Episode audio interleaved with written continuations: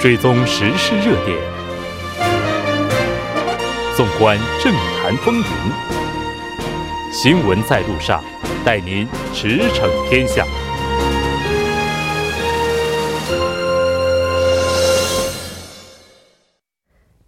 新闻在路上，带您驰骋天下。欢迎回来，这里是正在为您直播的 TBS EFM 调频一零点三。新闻在路上，在接下来的半个小时将为您带来此时此刻主要新闻、环球连线以及城市故事。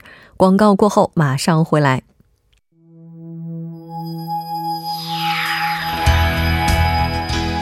您正在收听的是 FM 一零一点三首尔交通广播，新闻在路上。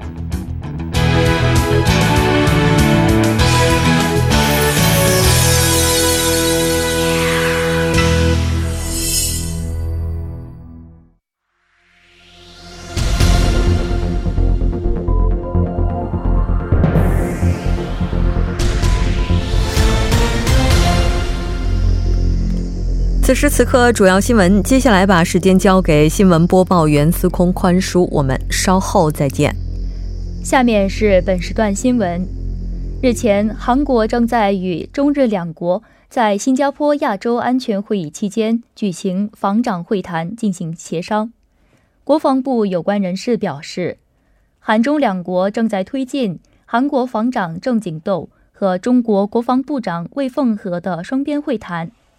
此前受萨德矛盾影响而全面中断的两国军事交流和合作逐步得到恢复，韩中国防部恢复直通电话。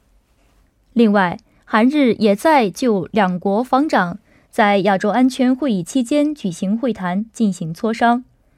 如能促成会谈，这将是两国防长自去年日船挂旗事件以来首次进行会谈。预计双方。就重重点讨论韩日国防交流合作正常化等方案。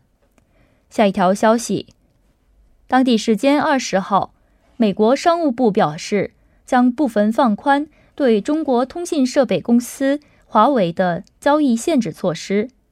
据外媒报道，美国商务部已允许华为公司以维修网络、更新软件等目的购买美国产品。本措施以发放临时通行证的形式进行，截止日期为八月十九号，只限九十天有效。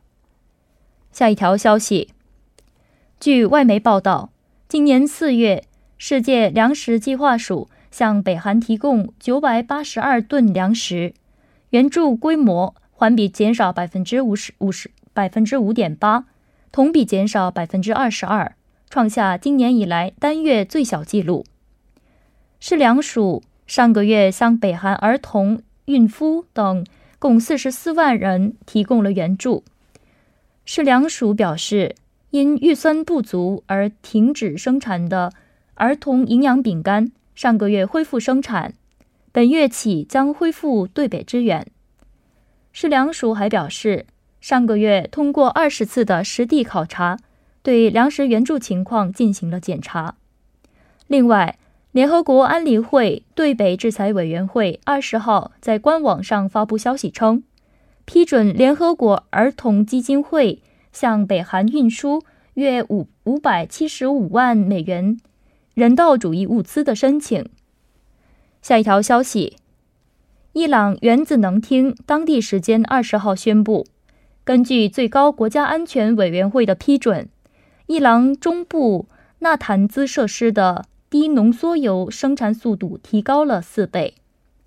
外界推测，伊朗在核武器开发过程中增加了离心分离机的效率和启动时间。伊朗原子能厅发言人表示，提高浓缩速度向美国传递了我们已经拥有核技术的信号。以上是本时段新闻。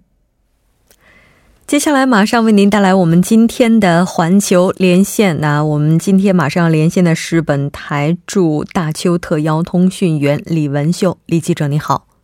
你好，非常高兴和您一起来了解今天的这个主要资讯。那我们看到今天您带来的新闻话题是比较沉重的。哦，对。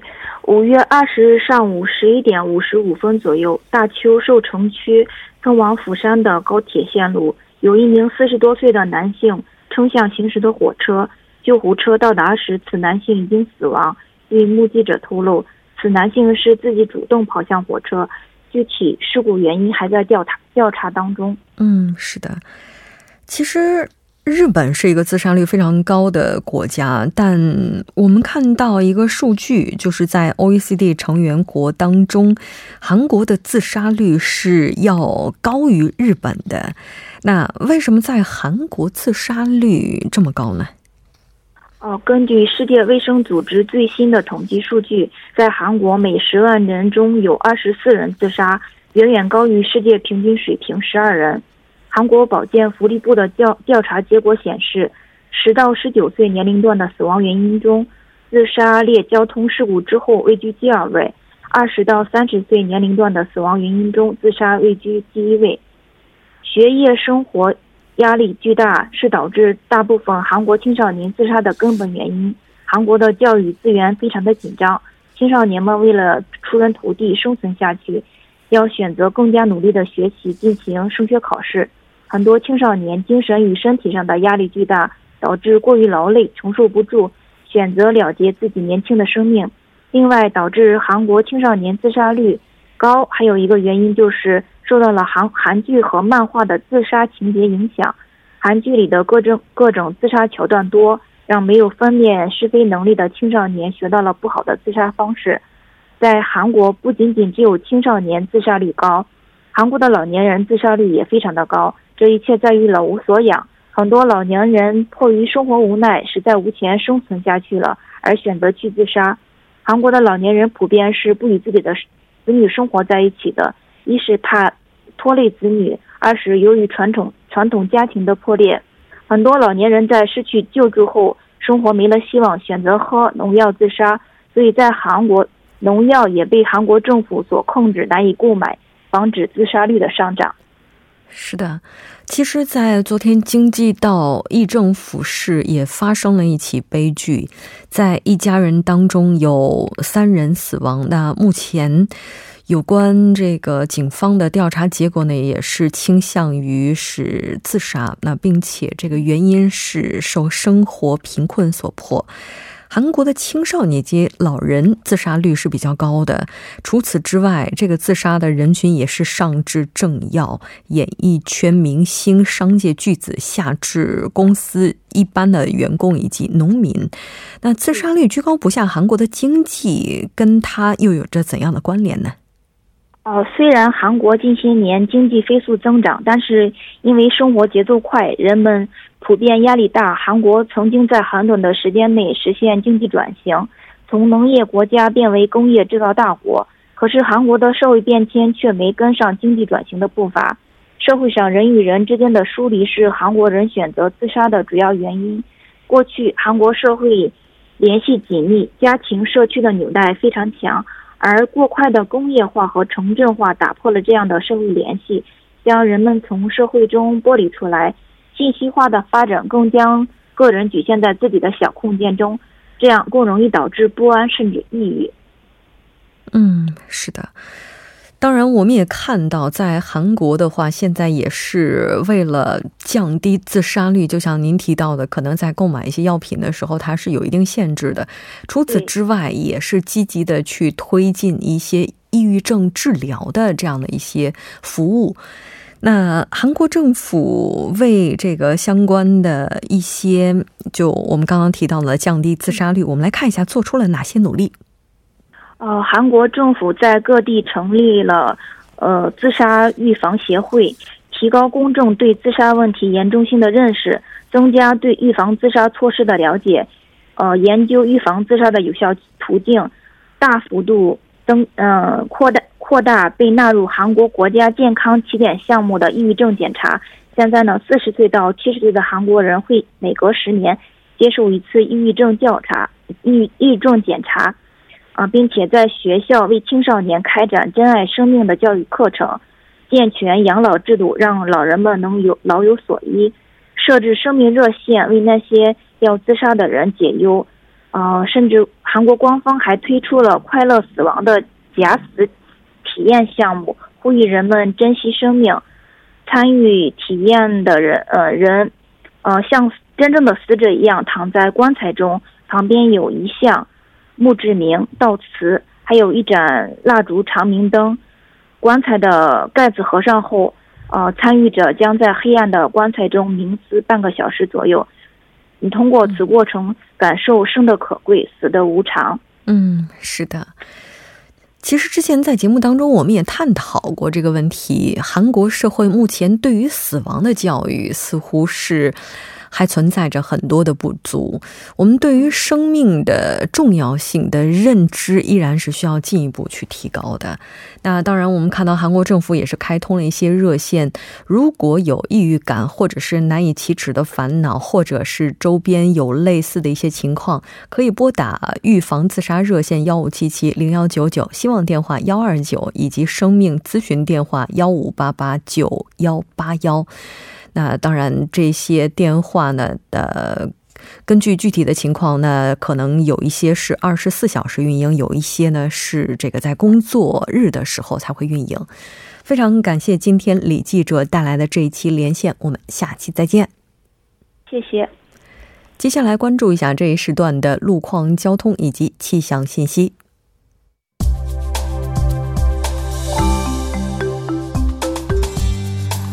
晚间七点十二分，继续为您带来这一时段的路况和天气播报。我们继续来关注目前时段首尔市的实时路况。第一条消息来自内部循环路成山方向弘济至延禧这一路段。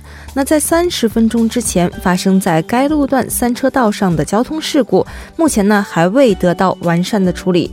受其影响，加上目前受到晚高峰的影响，行驶车辆呢又在不断的增多，路况十分复杂，还望。途经的车主们保持安全车距，小心驾驶。好，下一则路况来自信州大桥由南向北方向，之前呢发生在该路段四车道上的交通事故，目前已经得到了及时的处理，路面恢复正常通行。好，接下来是在宣陵路福井站至长治交叉路这一路段。那在几分钟之前呢，发生在该路段下行车道上的交通事故，目前呢已经得到了及时的处理，您可以放心通行。好，我们再来看一下城市天气预报：首尔晴转多云，十三度到二十五度。好的，以上就是这一时段的天气与路况信息。祝您一路好心情，我们稍后再见。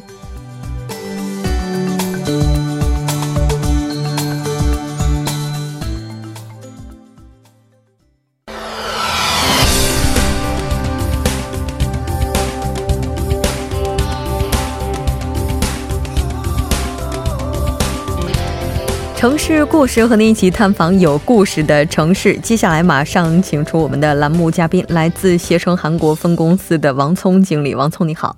主持人好，听众朋友们，大家好！非常高兴和您一起在周二的晚上一起来了解城市故事。那今天您要带大家了解的是哪座城市呢？嗯，老规矩哈，先简单回顾一下上次我们的一起接触的城市是。水源华城，华城是吧？我们大概体会了这个，讲了个故事。对对对，四道世子。对对对，嗯，体会这个城市里边的饱含着的这个哀思。今天呢，我们老规矩还是猜谜。嗯，猜谜。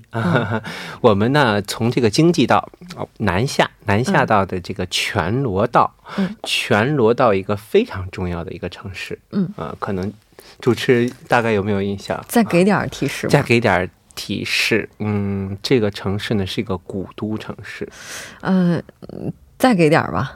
啊，再给点。古都的话，就是差不多，就是在我印象当中，全罗道这边难道是泉州？泉州，对，泉州。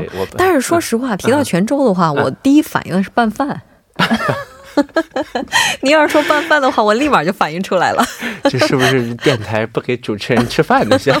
没有没有，因为他们这拌饭实在是太有名了。对对对，然后再加上这座城市的话，其实今天就是它广为人知的，应该就是一个是它的这个餐饮，对，然后还有一个就是这座城市它的文化。对，然后其实这座城市的话，我看到就是说，它也是这个全罗北道的一个经济中心，它在经济方面也是非常发达的。对对，从古至今都发挥着重要的一个这个角色。嗯，所以今天这个城市呢，也有一个，我今天把这个副标题呢定为最韩国的城市。哎，最韩国的城，为什么这么说呢？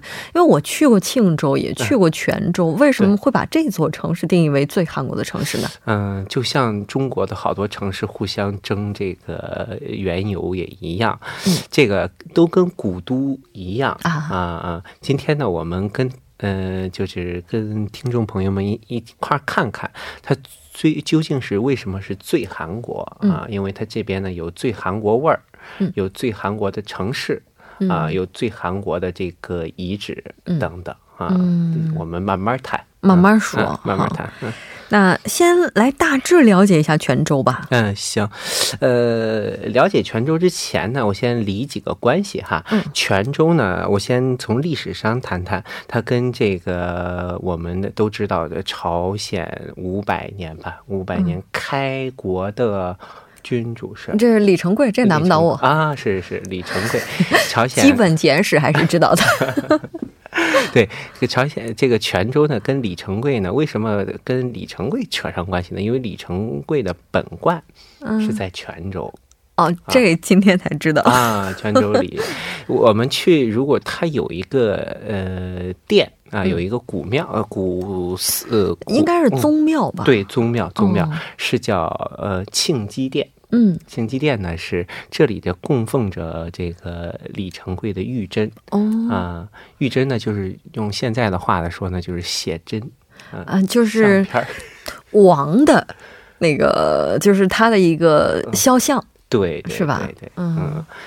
供奉着这个东西，如果去看的话，我们顺便扯一扯这个呃朝鲜的历史上的最三最，我认为哈是最有才能的三位王。呃，李成桂的儿子叫李方远，嗯嗯啊，李方远生了一个特别有名的王是世宗。大王。嗯，所以您说的是这三位吗？对对，就这三位。哎，对对。您说的这个是韩国史上最有名的三位，还是说朝鲜史上最有？名？这朝鲜王朝这五百年吧，这五百年间三位最有名的王哈。对对对，就是爷爷、父亲和儿子、孙子。啊，孙子不是这这是这是父父亲的儿子嘛？对对对，这样算起来，对对三代三代就前三代，对对对，一个是人家说富不过三代嘛，这话说的有点心酸呢。嗯，扯得太远了，所以说就是这个世宗呢，估计大家都是举世闻名了，都不我就不再不再这个赘述了吧，都特别清楚。我是去过大概两次泉州吧，这座城市给我的感觉真的特别的好，是吧？就感觉这个城市它的节奏不是那么的快，嗯，当然运气很好，我每次去的时候都是风和日丽的，所以天气也特别的好，嗯嗯嗯。然后还有觉得就是当地的人啊也非常的热情，嗯。对对对，这就是呃，就是扯，就是自自动的引到了我们的下一个话题。嗯，我们这个我就是在做节目之前呢，我也一直在翻看我们最近这个城市历史的发展进程啊。我们你看，我们中国的有一个口号叫“最中国看西安”。嗯，最狠。为什么说这个看西安呢？因为西安呢，它是也是个历史的古都。嗯嗯，西安呢，我觉得跟这个泉州比呢，可能泉州稍稍逊色点儿啊。其实也不是，也差了一大截儿。这规模也不一样啊。泉州的话，它的这个面积的话，只有二百零五点六二平方公里，而且它这个人口的话，二零一八年的统计是七十六万人。对对对。这西安的话呢，应该就是另外一个规模了。对对对。啊，然后这个。西安的话，这个人口，说实话，我还真是没有专门的去查过啊。但是我现在稍微的瞄一眼啊，中国西安的这个人口的话，它是达到了，这是这是这是这是多少啊？怎么突然一下子找不着了？嗯，嗯，就是它这个面积的话是一千呃一万零七百五十二平方公里，人口是超过了一千万。对对对对。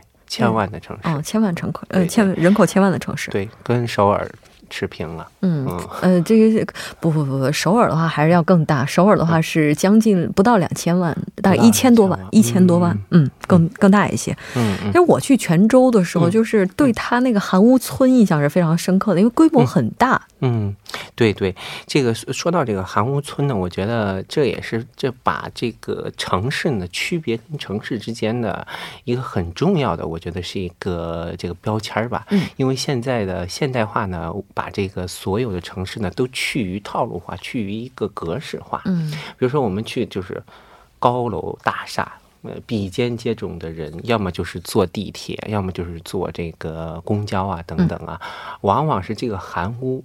包括这个，我们其实我们首尔也有北村的韩屋，为什么这里的韩屋呢？就是值得一提呢。包括我们之前在节目当中提到的这个合回，嗯，合回这个村里边也是哦，合回村，嗯，对，韩屋村。也是很多的韩屋，很有名。对对对，其实这里的韩屋村为什么就是值得一提呢？就是首先它的规模，嗯，规模是有七八千间。就是它这个规模真是太大了，我觉得就这一个地方的话，然后就基本上是可以那个啥，就是逛一天了。对，刚刚 P D 更正了，说首尔特别市的呃人口是不到一千万，是不到九千七百呃九百七十六万六千八百八十六人啊。我不知道这个这个应该是常住人口吧？嗯，不应该是不包括它的流动人口吧？因为如果包括流动人口的话，它是要超过一千多万的。我记得之前看过有一个统计哈，是是是。那这个像韩屋村的话，我第一次在韩国看到，就是满韩屋村里跑的都是穿韩服的人，就是在泉州。对，好像他每个月的第三周还是第四周的周几啊？具体记不太清楚了。他他有那个韩服节，对，就是每个月都有。然后你穿韩服的话，然后你进这个韩屋村就直接免票，免票。啊，是。我们的这个三大宫啊，我们的这个呃，那个景福宫也是，呃，德叫什么？那个叫昌德宫也是，嗯，首尔的跟都是一个套路，嗯，一个套路。但好像我怎么觉得首尔这边是不是学的泉州的呀？我印象当中好像泉州那边开始免免票穿韩服免票，好像更早一些的感觉。是是是，这个无据可考。当然也欢迎我们收音机前的听众朋友们随时来给我们指正。您可以发送短信到井号幺。零幺三啊，那这个韩屋除了韩屋之外，我记得自己刚刚来首尔的时候啊，那个时候就听呃韩国朋友跟我说，想了解最地道的韩餐，一定要去全罗道。对然后说到这个美食的话，然后这个全罗道的泉州更是不容错过。对对对，全罗道的为什么？其实它这个美食为什么会就是以这个饮食为著称呢？嗯，跟它这个地理环境也有关系。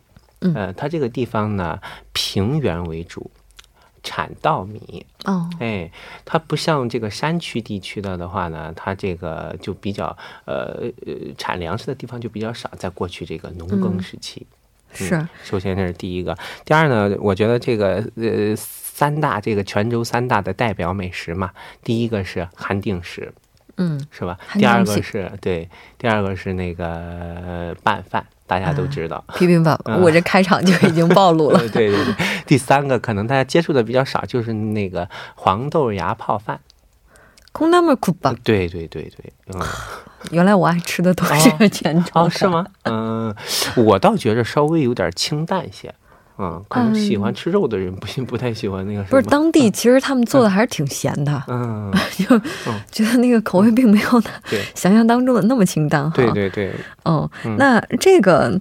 对，就特别是那个像那个韩定餐、韩定食、韩定食啊，韩定食。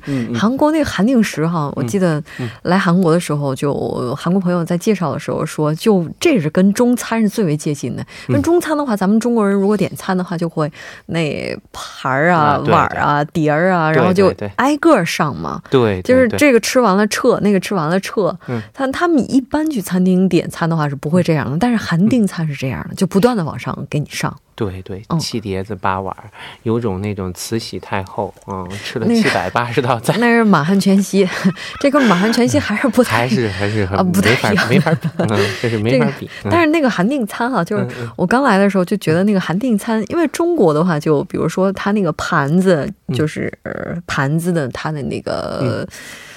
比较正式的，就是固定的这个大小，然后它那个什么盆。嗯，盛汤的那个盆，它就是盛汤的那个盆的大小。对。但是韩定餐的话，发现他们用了，就是用各种不同的器具来盛这些食物。对。然后，并且它这个都是比较小分量的。对。其实我们刚看的时候就觉得，哎呀，天哪，就上这么一点儿够谁吃？一样少吃点嘛，一样少吃点。但是后来发现，他们这个目的就是去多尝试哈，多尝试。嗯，是的。那泉州这座城市跟中国的苏州还有成都是姐妹城市。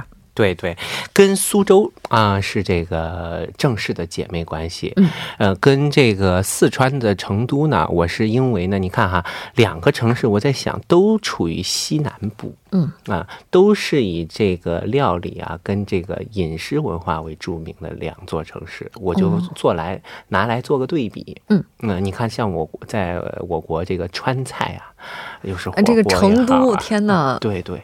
天府之国，成都这边这是美食没法没法讲了，没法讲，没法讲了！真的口水 口水已经出来了。但是苏州不知道是不是因为我对这座城市不是特别的了解哈，我怎么觉得苏州这座城市跟泉州它比较类似的地方不在饮食，反而是在建筑呢？对对。建筑方面，如果从建筑方面来说呢，刚才我们谈到的韩屋村完全的保留了就是韩国传统这个庭院也好呀，这个房屋的建筑也好呀。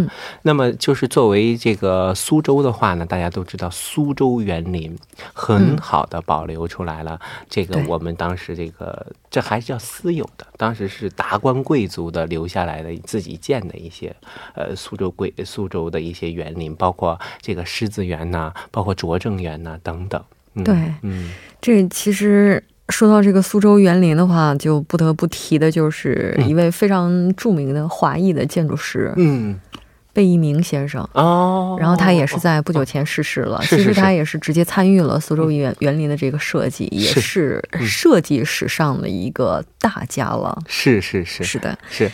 那嗯，您请讲。嗯，我记得我我就稍补充一下，剩剩剩下时间也不多了啊，抓紧时间说点。算了，有空了再说吧。啊，苏州，因为提起来苏州园林，想谈的话题太多了。是的，那当然，这个咱们今天只是谈了它的文化、饮食啊等等。这座城市它呢也是有着自己的工业园区哈。嗯，非常感谢王聪做客节目，我们下期再见。再见。那半点过后马上回来。